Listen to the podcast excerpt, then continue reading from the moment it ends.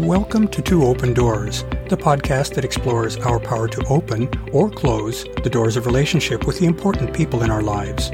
We hope you'll learn from and share your wisdom with our community. Thanks for joining us.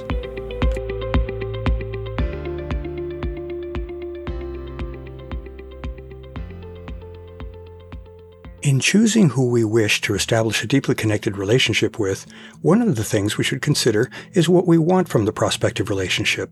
That is, our relationship goals. That important consideration is often ignored or downplayed in many new relationships, due in part to the temporary blindness that can come from new relationship energy, or NRE. In this episode, we'll consider some of the possible goals that we may set for a relationship. We'll also explore the importance of having good goal alignment between the two partners in a relationship. There are quite a few conceivable reasons for people to enter into a deeply connected relationship. Bear in mind that here, deeply connected means emotionally close, not necessarily committed. I offer the following three categories of potential goals. First, in the area of physical goals, one may want physical support, or obtaining physical resources such as money, goods, or time. One might also want sexual and sensual opportunities. In the area of social goals, one might have an interest in companionship. One might also want acceptance, validation, or psychological support, and sharing a reality. And one might want social acceptance and recognition. And finally, emotional closeness, openness, and warmth or expressiveness, as well as feelings of connection.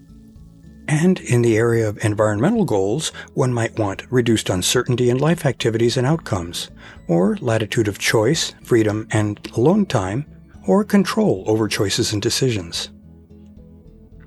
Most people resonate with several, if not all, of the preceding list of goals. However, some people place greater value on some specific goals. Our personal adult attachment style can influence our choice and prioritization of relationship goals. Consider the following. Securely attached individuals believe in their self-worth, so they're able to comfortably reach out to others to satisfy their physical needs and to reciprocally support others. Such individuals place high value on companionship and emotional closeness, and they're open to accept and give social validation and acceptance. For those with an anxious attachment style, maintaining control is a major concern. People with that style are predisposed to perennially wonder about a partner's loyalty, trust, and caring. For anxiously attached individuals, intimate relationships can be uncertain and volatile. That suggests that such individuals may often have a concern over the reliability of their physical support. In the area of social goals, acceptance and validation may be hard for them to internalize, though they also crave acceptance. Trust in others, including intimate partners, can be weak, prompting a striving to maintain control and reduce uncertainties in life. And for those with an avoidance style, independence is paramount, so trusting others for support or for physical intimacy can be challenging. Such individuals distrust or even fear intimacy, so they often discourage or reject emotional overtures from others.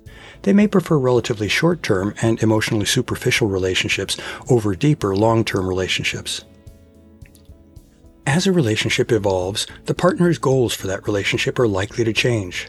For example, it's unlikely that a newly established couple will be thinking about living together at the outset. As the partners learn more about themselves and each other, that may motivate them to take additional steps. At some point, many loving couples do decide to live together or to otherwise increase their degree of connection and interaction. In a healthy relationship, as a couple draws more closely together, several things are likely to happen. The partners become more emotionally vested in one another.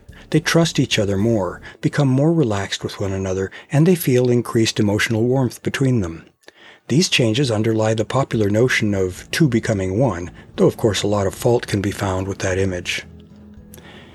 The partners can also make conscious decisions to commit themselves to one another. What that amounts to is the making of mutual promises to look after each other's security, or an agreement as to a mutually desired future path, or the taking of other decisions that affect the couple's future. Because commitments involve making explicit or implicit promises, the committing partners voluntarily reduce their range of free choices for the sake of the couple's betterment. The partners thereafter must trust each other to follow through on their commitments.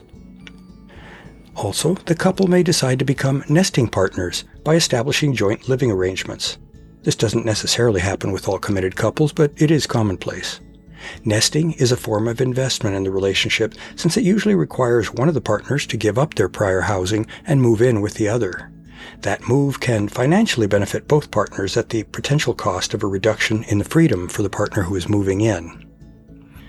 And for close couples, the partners can also invest in their relationship in other ways. For example, they may reduce or eliminate their outside romantic connections so as to focus on each other.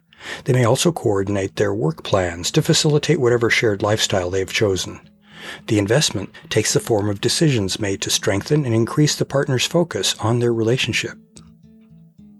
When a couple commit to one another, they make decisions that affect them individually as well as in their coupled relationship.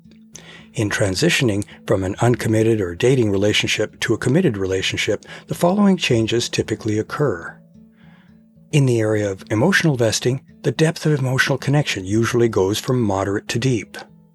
In the area of commitment, the couple usually moves from little or no commitment as dating individuals to moderate to extensive commitment to each other.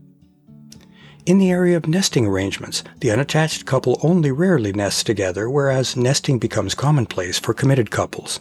And in other areas of relationship investment, the partners usually move from minor investments, such as exchanging payment for shared meals, to major investments, such as combining finances.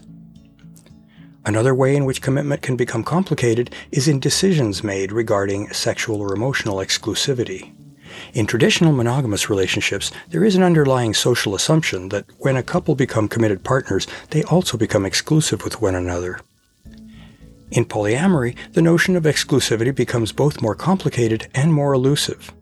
Polyfidelitous partners choose to limit sexual activity to only be between members of that group. Sexual activity with outsiders is not permitted. Since polyamory is centered on the right of practitioners to love whoever they wish, both physically and emotionally, there is no direct poly analog for sexual exclusivity. However, polyamorous individuals can and often do make commitments to one another in the course of mutually negotiating what the partners want out of their relationship. That negotiation process might include reserving certain practices or experiences to share with only specific partners. For example, a particular poly couple may reserve dining in an especially mutually meaningful restaurant to be an exclusive right and practice for that couple. Similarly, a particular poly couple might agree to keep kissing as a practice that's special between them. As these examples suggest, exclusivity can indeed be a complicated thing in poly relationships. Setting relationship goals in polyamorous relationships uses the same process and goal categories as for monogamous relationships. There's just more nuance involved, reflecting the reality that poly relationships can affect a number of partners, not just one. In the category of physical support, poly partners are often fluid and creative, as well as generous spirited, in supporting one another. The social goals within a poly relationship might distribute companionship across a set of partners with a partition of time and attention that reflects the closeness of the various relationships that exist within a polycule or a group of poly-related couples.